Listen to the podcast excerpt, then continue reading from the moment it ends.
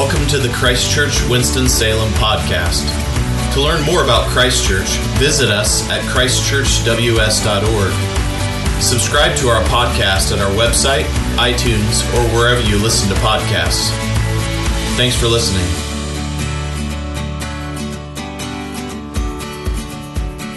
Please remain standing and pray with me. Lord Jesus Christ, we thank you for good news. We thank you for gospel. We thank you, Lord, that we hear the good news of your extravagant love and Mary's extravagant love returned in this passage from John's gospel this morning. Lord, I pray that as we come before the text, as we submit ourselves to your word, that your Holy Spirit would lead and guide the preaching of the gospel. Lord, be with me. Empower me, Lord. Bear me up. Let your word come through me and may Christ alone receive glory. And Lord, let all of us be carried by those everlasting arms. Lord, carry us in your word, we pray, into your presence. And we ask it in Jesus' name. Amen. Amen. You may be seated. We probably need to set the stage a little bit for the gospel lesson that we heard this morning. Um, in this gospel lesson from John's gospel, and by the way, if you thought it was going to be Luke chapter 20, you were right, but at the last minute I changed it to John's gospel because uh, as we move to Holy Week, this seems to be more appropriate. But in the gospel lesson this morning, Jesus has stopped at the house of Mary and Martha and Lazarus, and that house is in Bethany. In fact, I've, I've actually been in that little village of Bethany, which is right outside of Jerusalem. He's on his way to Jerusalem for the Passover feast, and that Passover feast in six days is going to end with Jesus being crucified.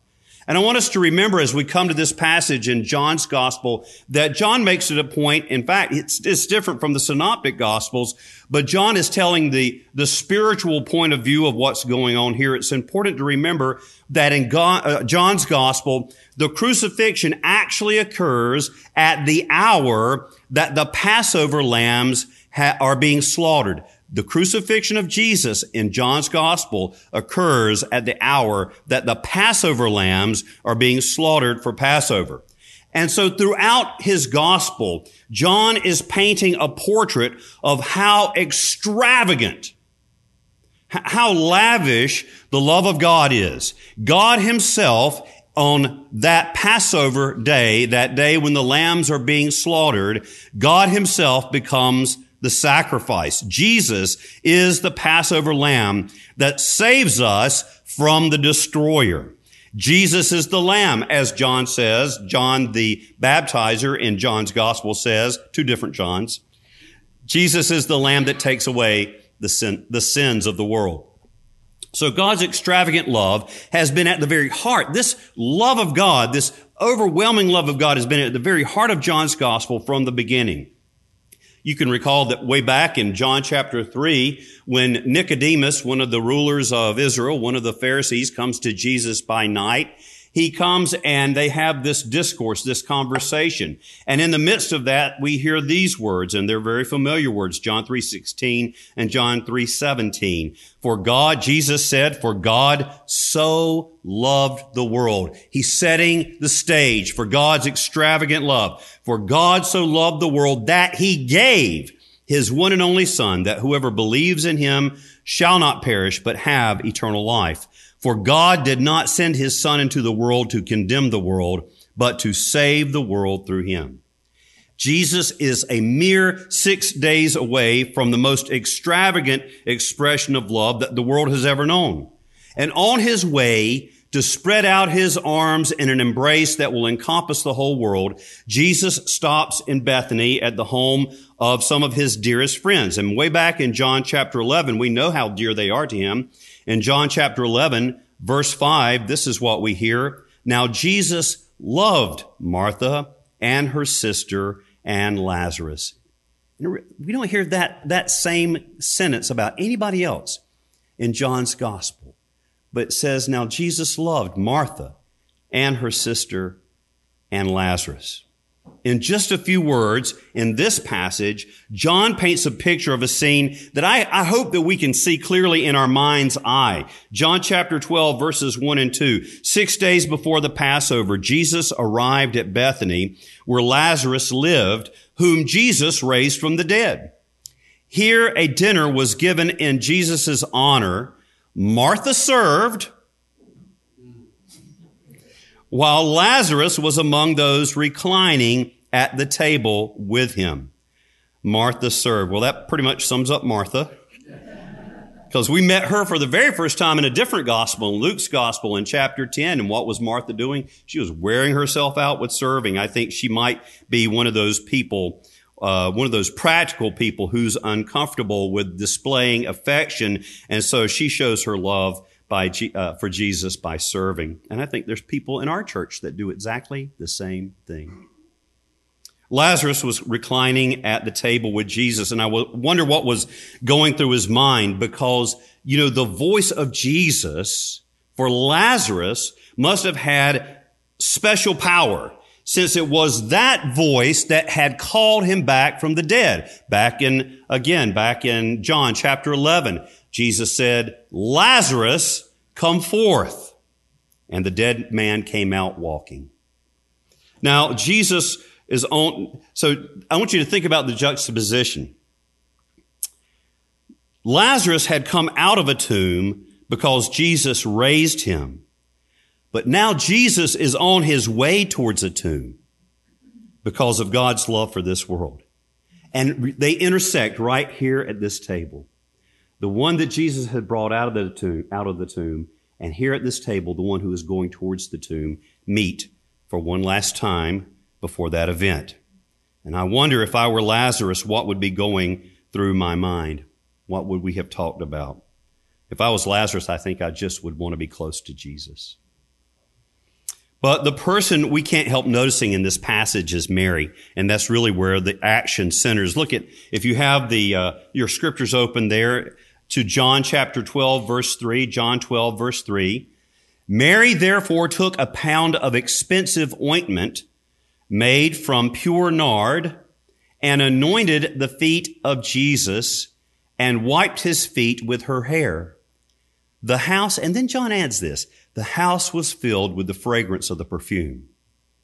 Somehow Mary has recognized that Jesus was going to Jerusalem for the last time from the way that they have been talking Jesus' 12 disciples, those men that are going with him up to Jerusalem, they weren't nearly as discerning. But to Mary, it was obvious that the rulers had determined to kill Jesus. She, she saw what no one else could see. No one at that table except Mary saw this. And so then in a lavish act of love, she takes the most precious thing that she has and she honors Jesus with it. She takes her most valuable and precious possession and she honors Jesus with it. Mary recognizes the extravagant love of Jesus, what he is about to do. And when someone loves you like that, it generates extravagant love in return, lavish love in return. Her gift was worth, it says, a year's wages, about 360 denarii, I guess this is what it would be. And she poured out a year's wages on Jesus' feet. So that now that gift can never be used for anything else. Think about that. It's not even like the sacrifices in the temple. There were certain things, certain sacrifices were fully consumed in the fire in the temple, but a lot of the sacrifices, it was like a barbecue, y'all. We sacrifice to the Lord and now we eat it. And that sounds like fun to me, you know? I mean, we're still getting something back from that. But what Mary does can never, she can never put that nard back in its alabaster bar, uh, box again. She totally devotes it to Jesus Christ.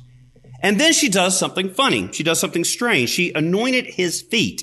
And yes, anointing his feet is an expression of humility. And as you think about it, if they are reclining at table, and of course they are reclining at table, and uh, by this time in, in the ancient world, people ate leaning on one elbow, reclining with their head towards the center, and it was called a triclinium. Uh, in Roman households, it was anyway, and it was sort of a three-sided uh, bench and people would, would recline in the t- uh, around that table and servants would bring in or whoever was serving would bring in the food and go around and everybody was looking at each other and your feet were out behind you and you um, were on an elbow and eating i'm not i'm left-handed so i wouldn't have done well in the ancient world or parts of the world that aren't ancient right now so and they would just be eating like this and speaking to one another and so jesus' feet are back behind him at the table but this is a strange place to anoint someone because as you are familiar, and of course Jesus' head was easily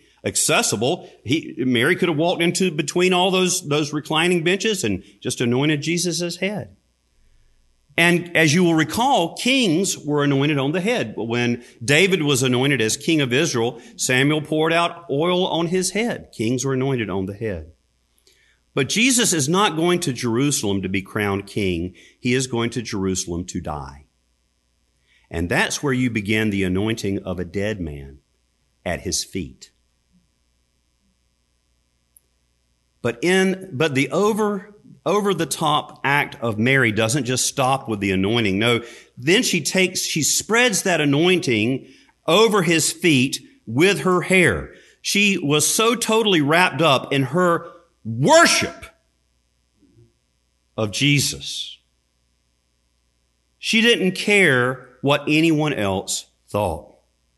This was an intimate and selfless act of lavish love on her part. To let down her hair was an act of intimacy and an act of grief because a Jewish woman would never be seen in public with her hair down and exposed, with the exception of being in the throes of abject bereavement, and Mary is bereaved. And the whole house is filled with the fragrance of the perfume. It is the smell of love. It is the fragrance of worship that can no longer be contained, but has broken out to be lavished on the beloved. And that's the way it is with this kind of love, extravagant love. It doesn't just touch the beloved. When we, and when we worship God extravagantly, it's not just about us. It's not even just about God. It is like a perfume that affects the entire, entire room. And Mary's act of love perfumes the very universe. it's 2019 and we are still talking about it. Extravagant love has a blast radius that just keeps going and going. And you know, that's why we still use incense in church. We don't use it all the time, but we do use it on special days. It is the olfactory echo of the frankincense and myrrh that were placed in the lap of Jesus' mother by those magi. It is the incense poured out on Jesus' feet by the sinful woman in the house of Simon the Pharisee in Luke chapter 7. It is the smell of spikenard offered up by this Mary, the sister of Martha and Lazarus. And if it seems too weird or extravagant to you, well, you'll just have to excuse us because that's the way love acts sometimes. It smells up the place.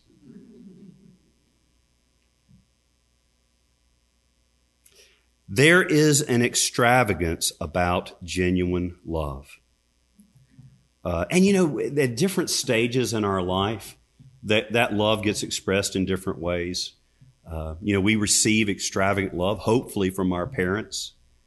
Um, I, it's uh, it's not. It can, yeah, it can be idolatrous, but um, I just remember when my daughter, my first daughter, was placed in my arms, and I looked at her, and I it was adoration, adoration.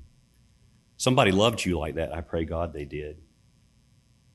Or maybe when you fall in love, you know what that extravagant love is like. There's actions associated with that. Men go shopping for no good reason. Uh, you, you, there's there's the extravagant love you experience as a parent towards a child. There's extravagant love that grandparents alone can get away with. Extravagant love. There is something about the nature of genuine love that is not satisfied until it offers the grandest, most sincere, most costly gesture possible. And it's not just human love that is that way. It's actually human love is responding to the fact that the very template and pattern of love that is at the center of the universe, the nature of love that lies at the very essence of the cosmos, that's the way that love is. It's extravagant love. God's love is extravagant love.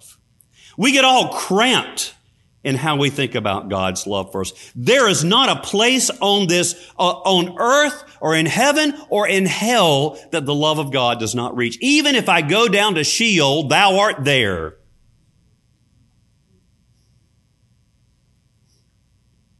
It was love, sheer outrageous overflowing, abundant, profligate love, which motivated God's act of creation. In the fullness, in the blissful completeness of the Holy Trinity, there was no necessity for God to create. There was no need to make the worlds. Instead, it was the fact that God is love that expanded the eternal solemn dance frolic of the Godhead to include this universe and ultimately you and me. We are all the overflow of the love of God. Sometimes love does something terribly expensive and beautiful.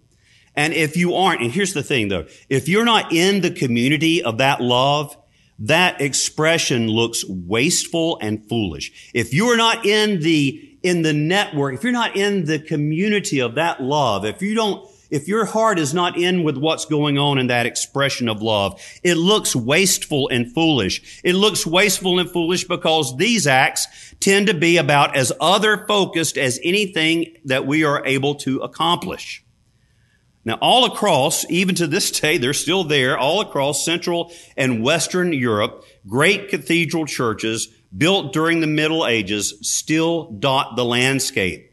And most of those people who worked to build and then worshiped in those churches lived at an economic level of hardship that you and I just can't imagine.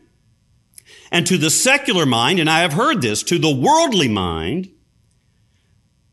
that, that, that the mind that's not taken captive by the love of God there's actually something, I've heard people say things like this, that is almost obscene when they think about the juxtaposition of this grand building and then the living conditions of the people who built that church.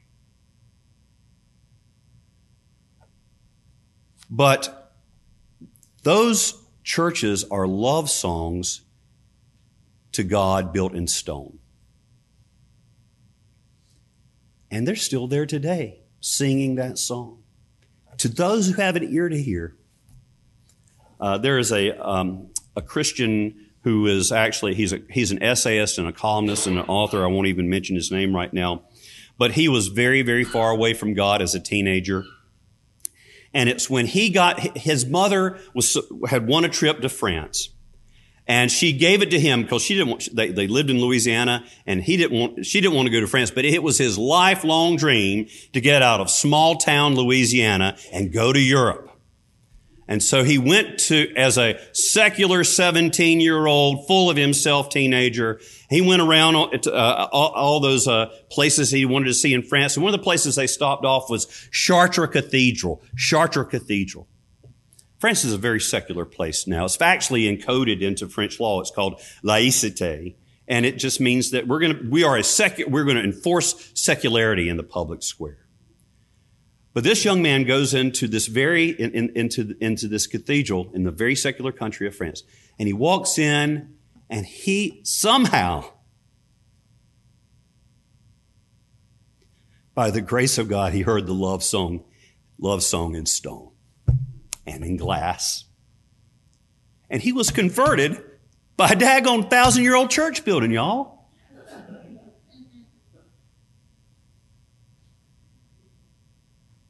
Why tie up so many resources, so much creativity in stone and mortar and glass? Because God's love is a spendthrift. If you aren't in love with God, if you see resources as limited and as yourself as the one who deserves a good cut of those resources, then these acts of wild loving, gift giving create resentment. A resentment so small and mean and petty that it has to wear the mask of conservation of resources and good stewardship. For whatever reason Judas made his objection, we are sure that the reason he gave, why was, why, why do this? This, this gift could have been sold and the money given to the poor. One thing we can be sure of is that he didn't care about the poor. That's not the real reason for his offense at Mary's gift. I think if you want to know, since he is going to be the betrayer, I think it is, he is so out of step with the love that Mary has with Jesus, he just feels convicted. You know, I've seen this over and over. People will mask the real reason for their objection to something because they're aware, even if they don't want to articulate it themselves, that their real motivation is base and shallow and self-serving. Uh, years ago, in a, in a, in a town far, far away, uh, Lisa and I planted a church, and we built a church building. After seven years, we finally built a building. And uh, and as we were going through the building process, we were going to do it in phases. And so the phase one building would really be a multi-purpose building that one day would be the parish hall and multi-purpose and all that kind of stuff. And so we wanted to have chairs, movable seating in that because one day it wasn't going to be a sanctuary. It was going to be a place for people to have, sit down and have a meal and there would be a big, beautiful sanctuary somewhere else on the property. And so, uh, when we began to build that building and we were talking about getting those chairs, what kind of chairs we were going to get, one woman was just, uh, she, umbrage. She took umbrage. She took umbrage with that. No, no, no, we must have pews. Well, this isn't the final sanctuary. We're going to have pews one day, but we need to have movable seating here because we're going to put chairs and tables and eat in here and all that kind of stuff. No, no, no, there must be pews. And she gave one reason after another. And they were holy reasons. We got to have, now look, I'm not, I'm not, I love my pews. Don't get me wrong. But in that setting, we needed to have chairs. And, and she gave good, holy reasons. Like, could not these things be sold to give to the poor? But what it turned out was, is that she wanted pews because she wanted it to look real nice for when her daughter got married. That was the real reason. But the kicker was her daughter wasn't even going steady with anybody. It was just the very, very glimmer of hope that somebody would marry that girl and would do it in that church. And she wanted there to be pews. She knew her real reason was not going to fly. Oh, Mary, what a waste. What excess. But she understands what it really means to love Jesus Christ. She loves Jesus with abandon. Thank you, God, for Mary. Thank you for her reminding us what we should be loving you like. She loves him like this because she has received an incredible gift. She foresees the kind of love that God is going to show on the cross. Her action is her response to God's great gift of love in Jesus Christ. She loves him because he first loved her. You know, spikenard is a, it's a pungent and pleasant but long lasting odor. And it's all over Jesus' feet. And it's probably in his clothing as well, on the hem of his robe. And I wonder when he was drugged before uh, Caiaphas and Annas and Pilate, the day before he was, or the day that he was crucified, I wonder if he could if he could still smell it. That when the blows fell on his face, he remembered how much she loved him. Every Sunday morning, we pour out a perfume of worship for our Lord. We worship because we want to love Jesus like Mary loved him. We need to come back over and over again. We forget. Worship is crazy. Being in church on Sunday is an extravagant waste of time.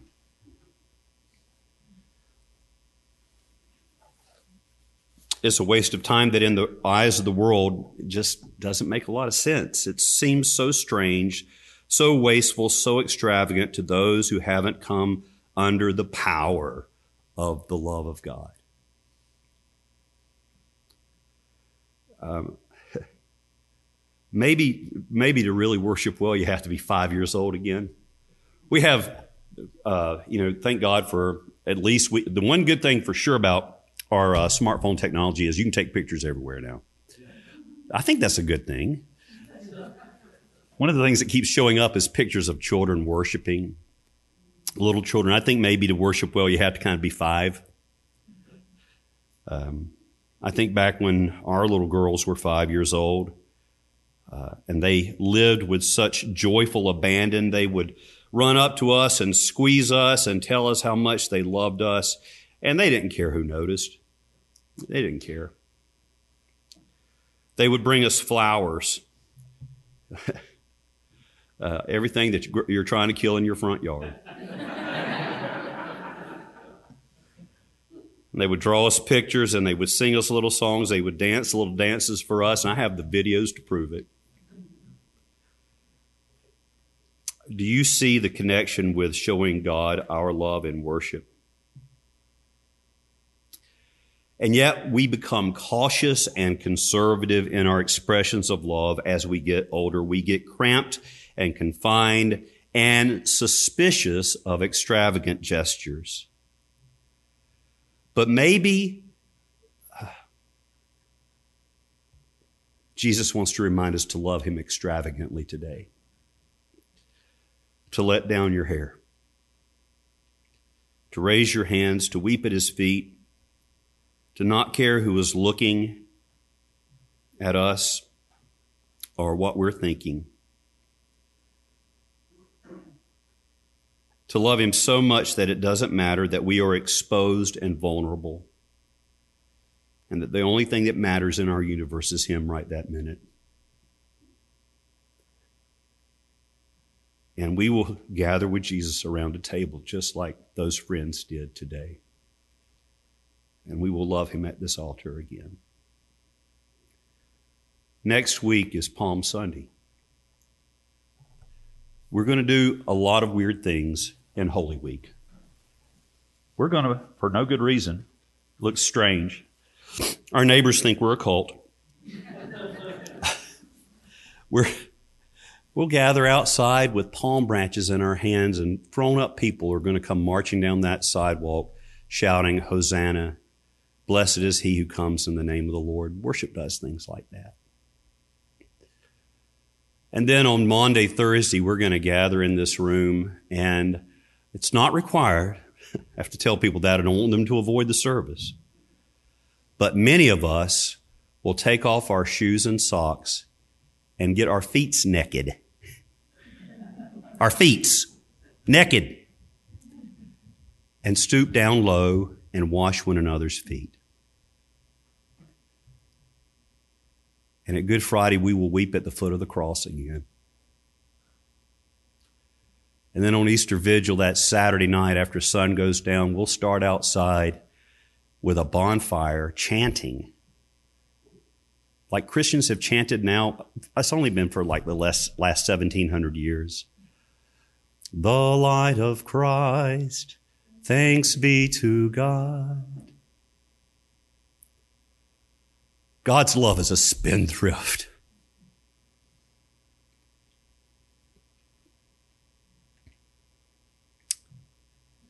Let down your hair. Break open the nard. Worship Jesus. Amen.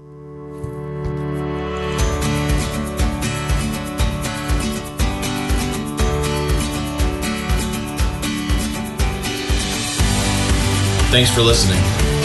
To learn more about Christchurch, visit us at christchurchws.org. Subscribe to our podcast at our website, iTunes, or wherever you listen to podcasts.